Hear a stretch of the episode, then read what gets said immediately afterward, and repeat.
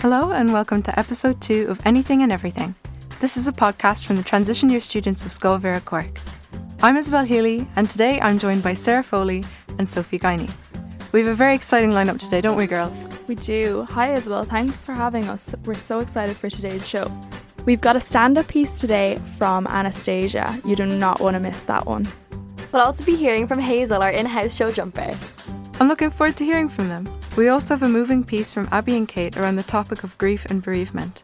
But to start the show, here's a conspiracy on one of the most famous ships in history, the infamous Titanic.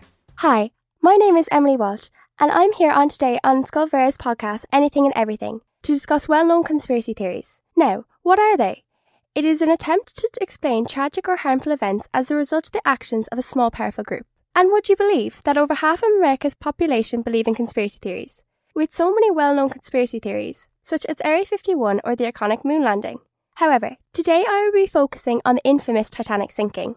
The first conspiracy theory I'll be discussing is the sinking of the Titanic over 100 years ago. In the late evening of the 14th of April 1912, the world's biggest luxurious ship, the unsinkable Titanic, sank, killing 1,517 of the 2,223 passengers and crew on board, after hitting iceberg shortly after departing Cork, whilst heading to New York.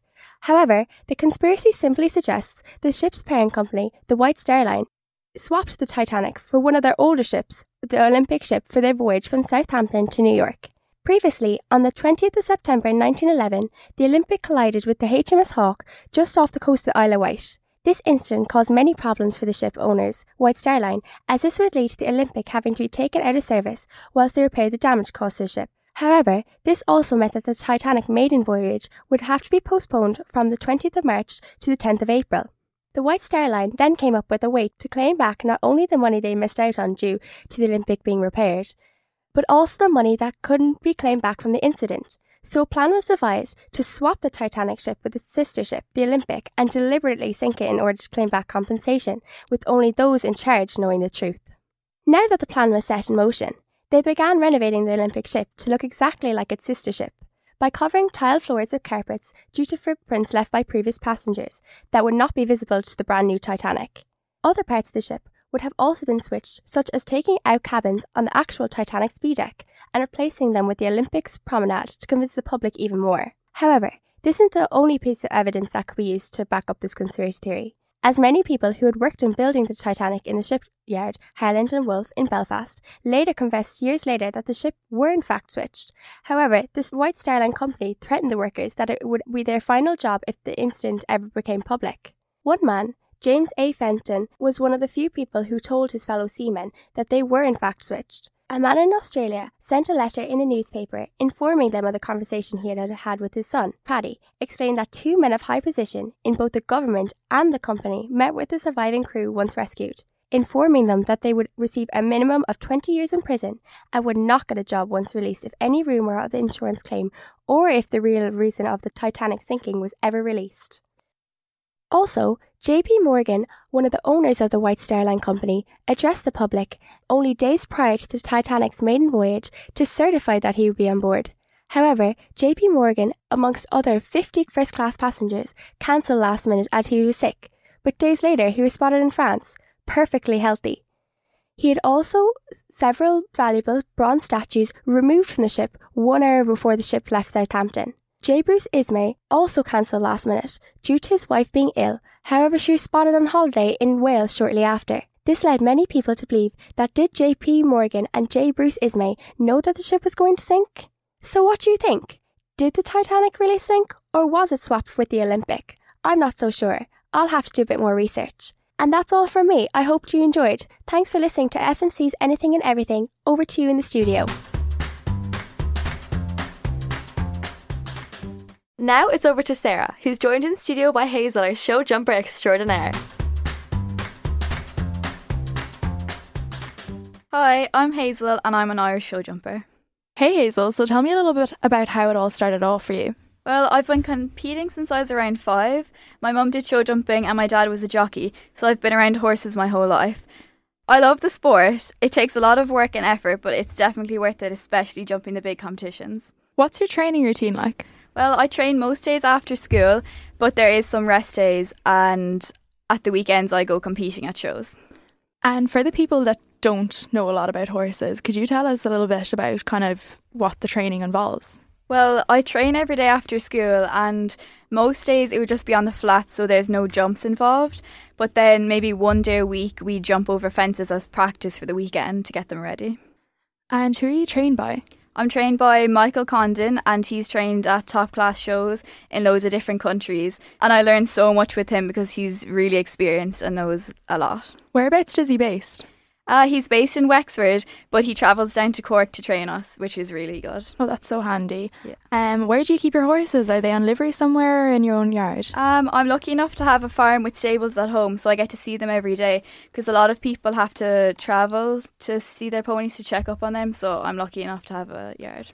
Okay, so tell me a little bit about your horse. Uh, my pony's name is Romeo, and he's eight years old this year. I've a strong relationship with him and get along so well, and he's just amazing. Uh, so, how long have you had Romeo? And tell me a bit about the process of building a relationship with him. Well, I've had him since he was four years old, and it takes time for them to get used to you, and takes time for you to get used to them because di- going on different ponies are so different to each other. I get it. You learn something different from every horse you ride. Yeah, exactly. They're all completely different from each other. I know myself, I'm just after buying a horse, and it took ages to find the right one. Can you tell the listeners just a bit about the process of buying a horse? Well, first you have to find a horse that suits you with the age of him, etc. And you go to try them first, and if you like them, you can get them vetted because they need to get like x rays, their blood's done, and if that all goes well, then it's safe to buy it. And you were saying you compete a lot. Where's your favourite place to compete? Well, I've jumped in the RDS twice, and once in the main arena. It was an amazing experience. And also in November last year, I competed in Belgium and the Netherlands. Um, it was f- amazing over there, and to bring the pony over, they go over on the ferry, and then when they land, um, we landed in France and drove through up to Belgium. So. Oh wow! Do you ever get nervous doing the big tracks at the shows? Um, well, before I go into the arena, I usually I am quite nervous, but once I start, I get my game face on, and it's all good from there. Do you have any like pre-show rituals? I know for me, I always listen to music before I go into the ring. Uh, I just like to be with my pony really, and to go through the course in my head so I don't forget it. I talk to my trainer, and he tells me all about the course. And how do you prepare the horses for competition? What's your routine with them? Well, usually you just train them um, the days before it, and then you give them the same feeds during the whole week. You wouldn't want to change it up just for a competition. Yeah, keep that- things regular. Exactly, yeah. And you clean them, make them spotless so that they're nice and pretty for jumping. And are you still competing with Romeo? Um, no, unfortunately not, because now that I'm 16, I have to move on to horses, and Romeo is a pony. So at the moment, I'm looking for a horse. It's really hard to find, though. I've been looking since January. Yeah, so hopefully, I'll find the one soon. Is Romeo still in the family? Do you have siblings that ride? Yeah, thankfully he is because my sister uh, competes as well. So we're keeping Romeo for her. So what are your plans now for the summer that you don't have Romeo? Well, I'm hoping I find one soon in the next month or so because there's so many competitions on in the summer and I'd be sad to miss out on them all. Thanks so much for that. Best of luck in your search for a horse. I hope to see you out at the shows in the summer. Thank you and I hope to see you too. Next up, we've got Laura and Caitlin doing a segment on sleep. I don't know about you, Soph, but I always find it tough to get to sleep on school nights. I'm the exact same. Hopefully, they'll have some advice to help us. Hello, and welcome to Anything and Everything with SMC. My name's Laura. And I'm Caitlin, and today we will be discussing how vital it is to get a good night's sleep and offering advice on how you can improve the quality of your sleep. Does this sound familiar? You've had a busy week and you're exhausted from school. You try to fall asleep, but you just can't. Well, we have some helpful tips and tricks on how to get a better night's sleep so you don't hit that snooze button. We all know that sleep is very important, especially in the lives of teenagers. Sleep is an essential function that allows your body and mind to recharge, leaving you refreshed and alert when you wake up. Healthy sleep also helps the body remain healthy and reduce the risk of diseases. Without enough sleep, the brain cannot function properly. This can affect your abilities to concentrate, think clearly, and process memories. Work schedules, day to day stressors, a disruptive bedroom environment, and medical conditions can all prevent from receiving a- enough sleep. A healthy diet and positive lifestyle habits can help ensure an adequate amount of sleep each night. But did you know that there are four stages of sleep? The first three stages of sleep are NREM, non rapid eye movement sleep, and the final stage of sleep is REM, rapid eye movement sleep. First, stage 1. NREM, the first stage, makes the transition between wakefulness and sleep. This typically lasts several minutes. Then, stage 2. The second stage is marked by deeper sleep as your heart rate and breathing is slowing down. This is the longest stage of the sleep stages. Stage 3, the third stage, makes you feel refreshed and alert for the next day. This will be longer at first and then shorter as the night progresses. And stage 4, REM, the last stage, the first REM cycle usually lasts about 90 minutes after you fall asleep. This is when dreams occur. The length of your REM cycle increases during the night and helps convert your recently learned experiences into long term memories. Now that we've discussed the technical stuff, we have five helpful tips on how to get a good night's sleep.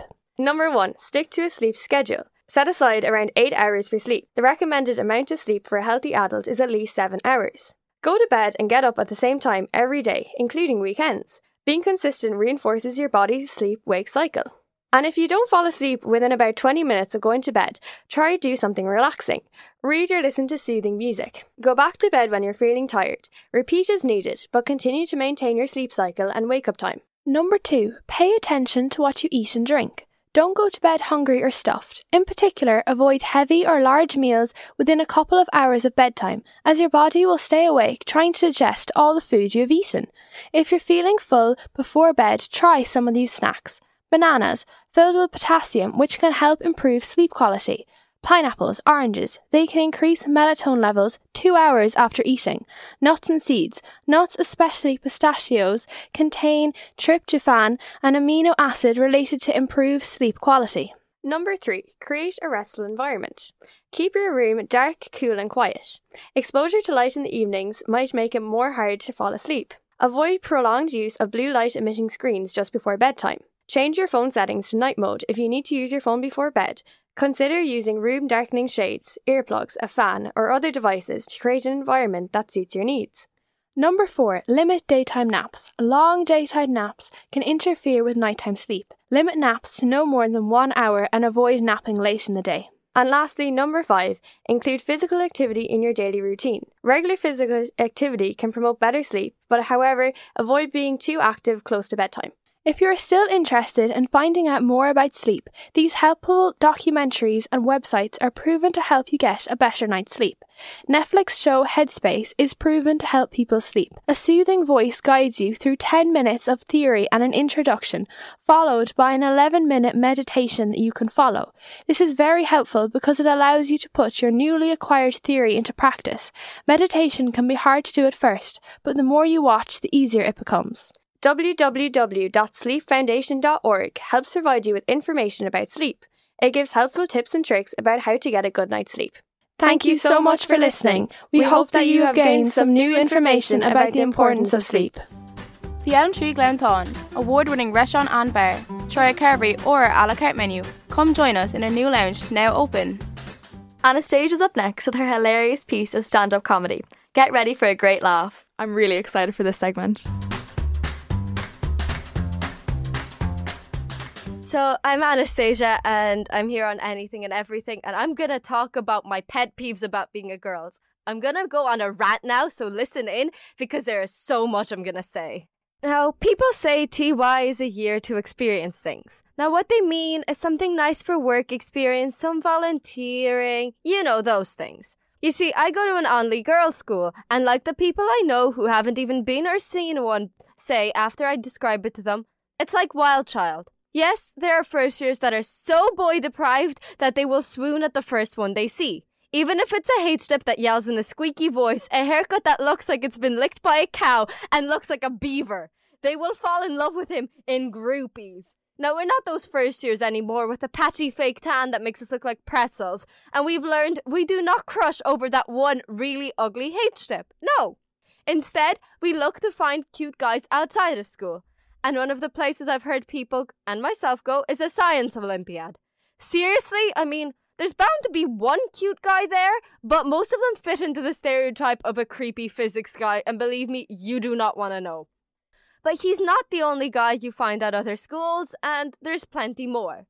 Like, firstly, there's that one sporty guy that plays the most popular sport at his school, mainly rugby. He's buff, he goes to a lot of parties, and his idea of flirting is talking to the girls about how good he is at his sport. Because face it, he's treated like a god for being a- a good at his sport in school, which is annoying, but hey, that's what he's good at, and at least this time the girl is interested and does not want to run away like the creepy physics guy. But not every guy plays rugby. Some play other sports that are second rate at their school. Now, unlike the first guys, they don't spend a lot of time bragging because they know that if they talk about being good at table tennis or being a cox at rowing, it can be good at a national level, but the girl that they're trying to impress will probably say a sweet comment and mm, like a cow. Mm-hmm.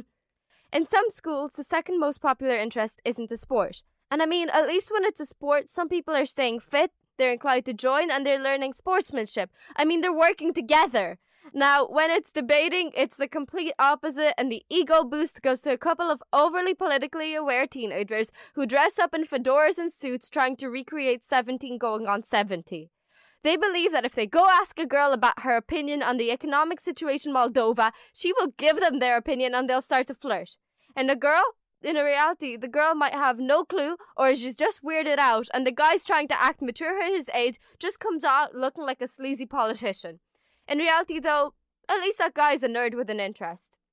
And this isn't the only interest nerds can have. And at this point, I should consider myself lucky that they have interest instead of studying all day for exams that are two years away.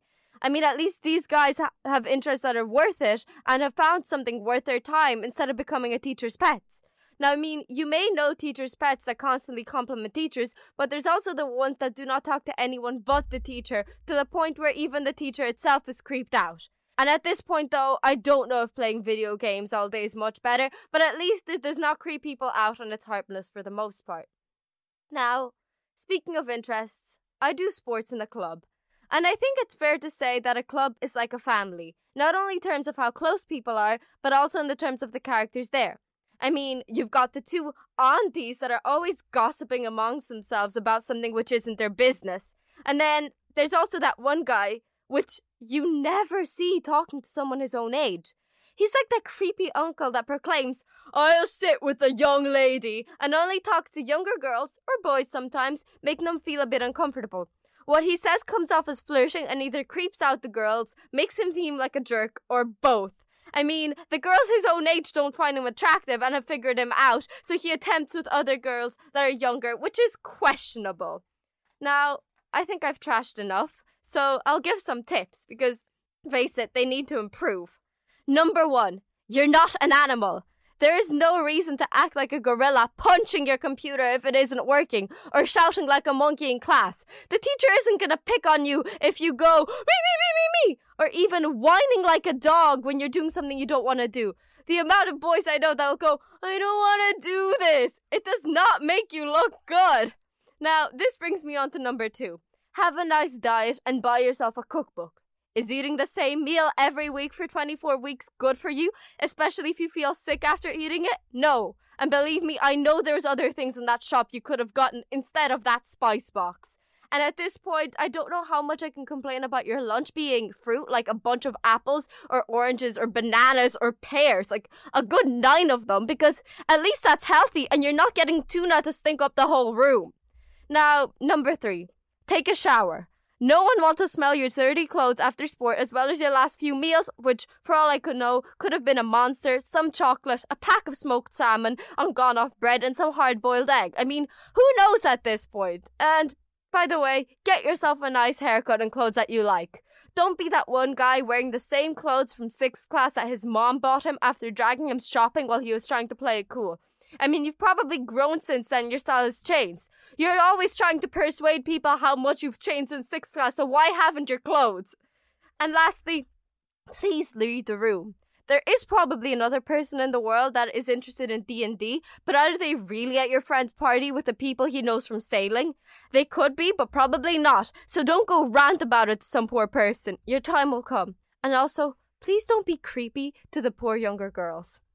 So, thanks so much for listening. Now, girls, you know what I'm talking about. You've probably seen at least one of those guys before, and sometimes it's best to avoid some of them. We'll hear from Rebecca, Jess, and Sarah. Are you preparing for or have an interview coming up? Because if so, these girls have some amazing tips to make sure you give off the best impression possible. Hello and welcome to the Scoil Mhuire Cork podcast, Anything and Everything. Today I'm going to be helping two of my friends to cure their nerves before and during an interview. My first guest today is Rebecca. Hi, Rebecca. Hi, Jess. How are you today? I'm very excited to talk to you. How are you? I'm a little bit nervous just because I'm being interviewed for my dream job tomorrow and I really want to get the position. Do not stress, I'm here to help. First of all, what do you think helps to reduce your nerves? I'm not going to lie, I do usually resort to alcohol, which I am not proud of because it is only temporary help and is not good for my health in the long term. Don't be ashamed, as you're not the only one who does this. I'm so glad you came to me for advice, as there are healthier ways to reduce nerves. For example, try and have a self care day and watch your favourite movie. That sounds nice, but the thing is, I don't feel like I have enough time in the day for that, especially when I could be working on my interview skills. Do you have any other helpful methods? Yes, of course. Don't be afraid of the nervous feeling. When you feel the jitters, don't freak out. Just take a few deep breaths or find a distraction like reading a book to take your mind off it.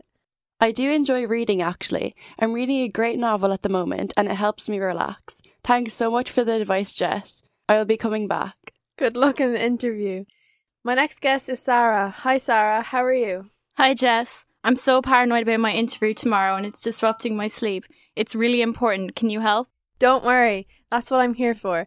I've got some tips. Try some relaxation techniques like meditation or even yoga. You can find videos on the internet on YouTube. Maybe try journaling, write down your thoughts and what's bothering you. Or even do some breathing exercises like the 478 method. Close your lips and inhale through your nose for a count of four. Hold your breath for a count of seven. Exhale completely through your mouth, making a whooshing sound for a count of eight. Repeat this three to ten times. And don't forget to maintain a healthy lifestyle. Thanks, Jess. Do you have any meditation videos you recommend? I just search for videos on the internet and I just try all of them and then I'll find you'll find one that's good for you.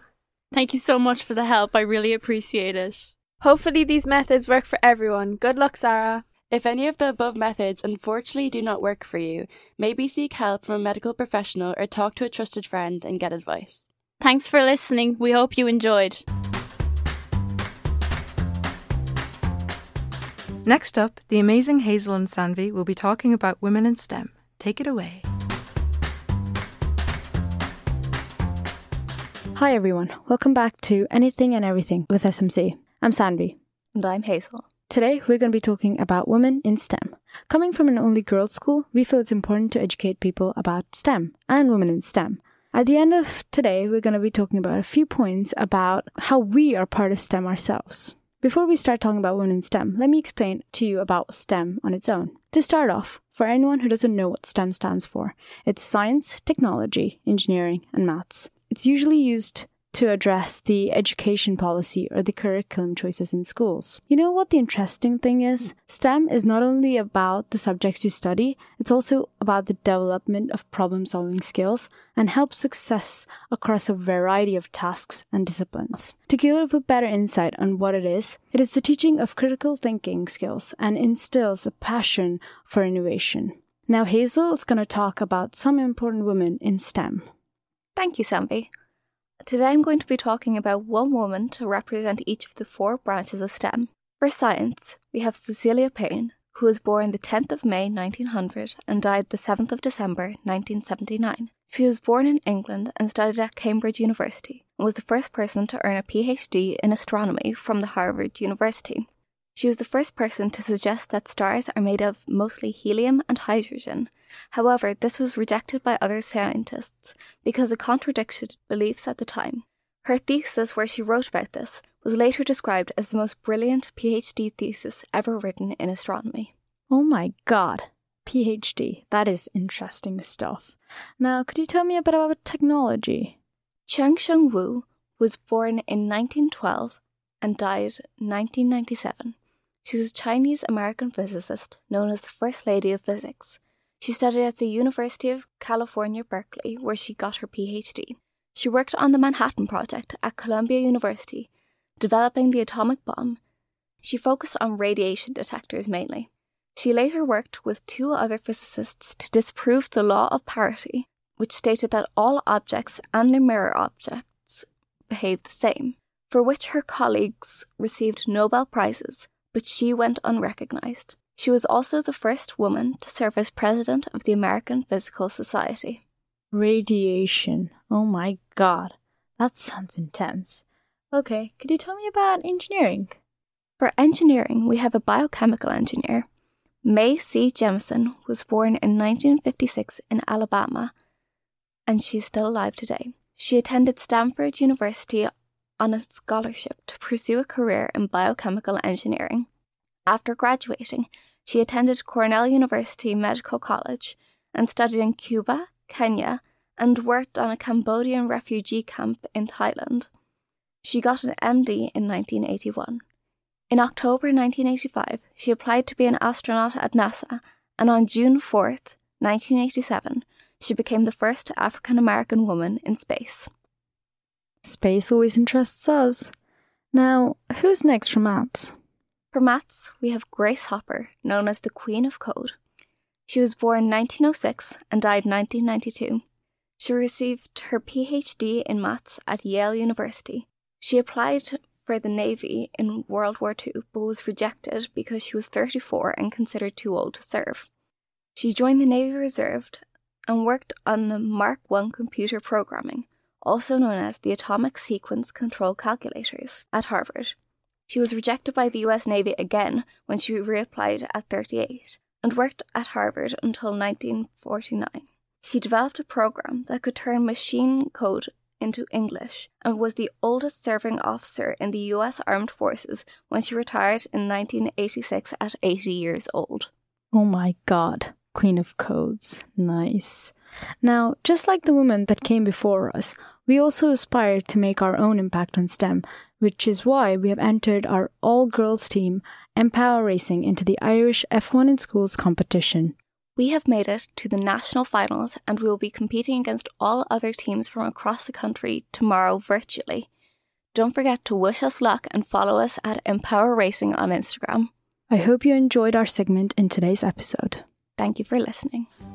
The Elm Tree Glounthaune, award winning restaurant and bar. Try a carvery or a la carte menu. Come join us in a new lounge now open. I have no idea what it would feel like to lose a parent, but these two girls do. Abby and Kate are going to talk about their experience of coping and managing with the loss of a parent. Hi, I'm Abby, and welcome to Anything and Everything, a Scoil Mhuire Cork podcast by TY students. Hi, I'm Kate, and today me and Abby are going to be talking about what it's like to lose a parent. I was 12 when I lost my dad. Abby, how old were you? Uh, I was nine, going on 10. Uh, Kate, um, how did you find out? Like, what was the situation? Basically, we went in to see my dad in the Mercy like two days before he passed, and we all slept in my mum's room that night. And then my mum woke up at six to go visit my dad, and she'd found out he passed. So I think that morning we all kind of knew it was kind of coming. So, um, yourself? Uh, yeah, well, I was just at home, and then my dad and my brother had came back from a rugby match, and then I just kind of found out then, and yeah, it was unexpected, but um, yeah, I guess it was kind of hard to like comprehend when you're so young and like when you just hear about it, it's hard to just like take it in, you know? But um yeah, how did you like kind of cope with it like once you kind of found out? To be honest, I kind of pushed it off at the start, you know, because it's kind of a hard thing to think about. But I talk about it with my family more now. It's more of a happy topic to talk about my dad now. But I think at the start, when he first passed, it was more of a oh my god, this is such a deep thing, you know? Yeah, yeah. I remember when at the removal and all that, uh, the all the teachers in my primary school like went, and there was loads of people supporting me and you know making sure, I don't know, I was happy and stuff. But I guess I think it was hard to, you know, let it sink in. Like I don't think I actually could comprehend what actually had happened like straight away. I think maybe like a few years after I only kind of like understood. like how it felt to like lose someone, you know, like especially someone cr- so crucial in your life, you know. Yeah, actually, the metal team came to my dad's removal, and um, a lot of the girls from our class came as well. It was actually really nice to see like the community of Scoil Mhuire come to something like that. Yeah, I think it was very nice the way all the teachers came to mine and the principal. I think it was very nice. I didn't go to school for a few weeks afterwards because obviously I wasn't really in a good condition to go in. But I remember when I had came in, my class, they got a, a shoebox and everyone in my class wrote prayers and they put it into the shoebox and they like decorated the shoebox with like glitter and stuff.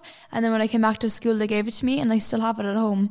Uh, and then also I remember my family, they were really there for me like once I found out, like the day I found out, they were all there telling me I was okay and stuff. And I remember I went to my cousin's house once I'd found out, and I remember I just didn't want to talk about it. I remember we were just playing like I don't know, like Barbies or like something. Like I don't know, I just wanted to get my mind off of it. But I guess it was very nice to have people there for me, you know, during that kind of situation. But uh, yeah, do you have any good coping mechanisms? When I'm kind of sad about my dad, I'll talk to my mom because my mom would have more like happy memories of my dad because they were together for like 20 years. But um, so we, my mom would like tell us like happy stories, so it wouldn't be like more of a negative image in her head about him. It'd be more like happy memories of like what my dad used to be like. And Yeah. yourself? Uh, well, I enjoy doing sports. I don't really know what it is. They're just really fun and they kind of like get my mind off of it sometimes. You know, working towards a goal, I don't know, to kind of make her proud. I don't know. Or I don't know, I guess it just kind of puts me in a good mindset going out for a walk or playing a match, going to training. It just gets my mind off things and it's just like really stress free and I love it. And yeah, even just like baking and cooking as well, I love doing because my mom used to be a chef. So I don't know, kind of like links me in with her.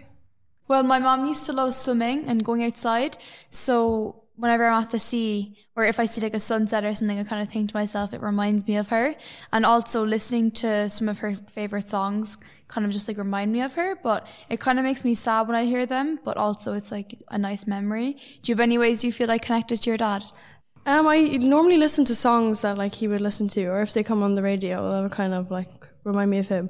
But he used to have very funny taste in music. Like he wouldn't like a specific genre of music. He used to just like anything. But like I, one song like that always reminds me of him is like weird song, um, "Everything at Once" by Lenka, I think. But um, it's a very funny song for a man like to be listening to. Well, yeah, I have some songs my mom used to love. I remember she used to love listening to Eminem and Rihanna and Beyonce, you know, all the kind of 2000s rappers and like singers. So I remember just kind of listening to them while I grew up and they were nice. But she used to love U2 as well. So Oh, my dad used to love U2. Actually, yeah. he used to love one. So that's like a nice kind of way to feel connected. You know what I think is actually really hard after losing a parent? Mother's Day. It would be Mother's Day for me, but I guess Father's Day for you. I guess just seeing mothers and daughters out having lunch or getting their nails done, or even just every day, just seeing that like mother daughter relationship. It's just like sad because I feel like having your biological mother, like doing stuff together. It's just like sad I won't have that. But I am lucky to have a stepmom, so it's really nice to have that sort of figure in my life. Because I guess some people who lost their mom don't have that figure, so I'm really grateful for that. But you know, it's still hard because I only had that relationship with my mom when I was really young before she passed. Uh, how do you feel on Father's Day? On Father's Day, at least it's not like as highly celebrated as Mother's Day because I think moms get more cross if Mother's Day isn't celebrated, you know. But I think it's really bad on Christmas because my dad died like before Christmas, so I think that holiday's always a bit sad. Even though my dad did really like Christmas, so then it's kind of a happy thing. But it's I find it hard like there's no like second parent to like bounce off of, you know, when like Yeah. it's just me and my mom, or say my mom and like the four of us because there's four siblings. But how do you feel in that kind of way? Well, I remember in primary school there was a few things that really annoyed me about kind of stereotypes. So I remember the um, teachers would tell you to bring a note home for your mom to sign.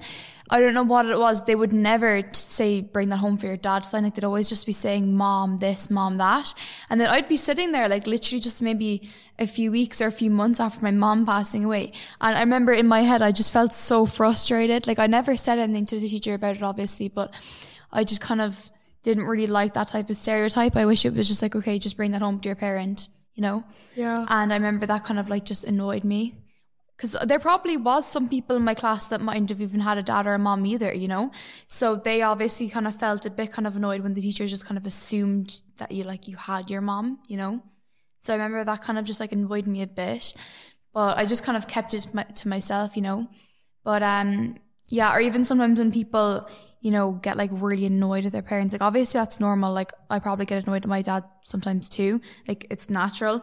But like when people like are so excessively annoyed. What I mean by getting annoyed at your parents is sometimes, well, personally, this is my opinion, but when people get annoyed at their parents without reason, it just kind of annoys me a bit because it's just like you need to not take them for granted and you know just be grateful that they're there and just like thank them for everything you've like they've done for you you know just like while they're still there it just like really frustrates me because it's like you don't know what it's like to not have them. Exactly. I feel like people forget that their parents are actually people, the same as us, like just older.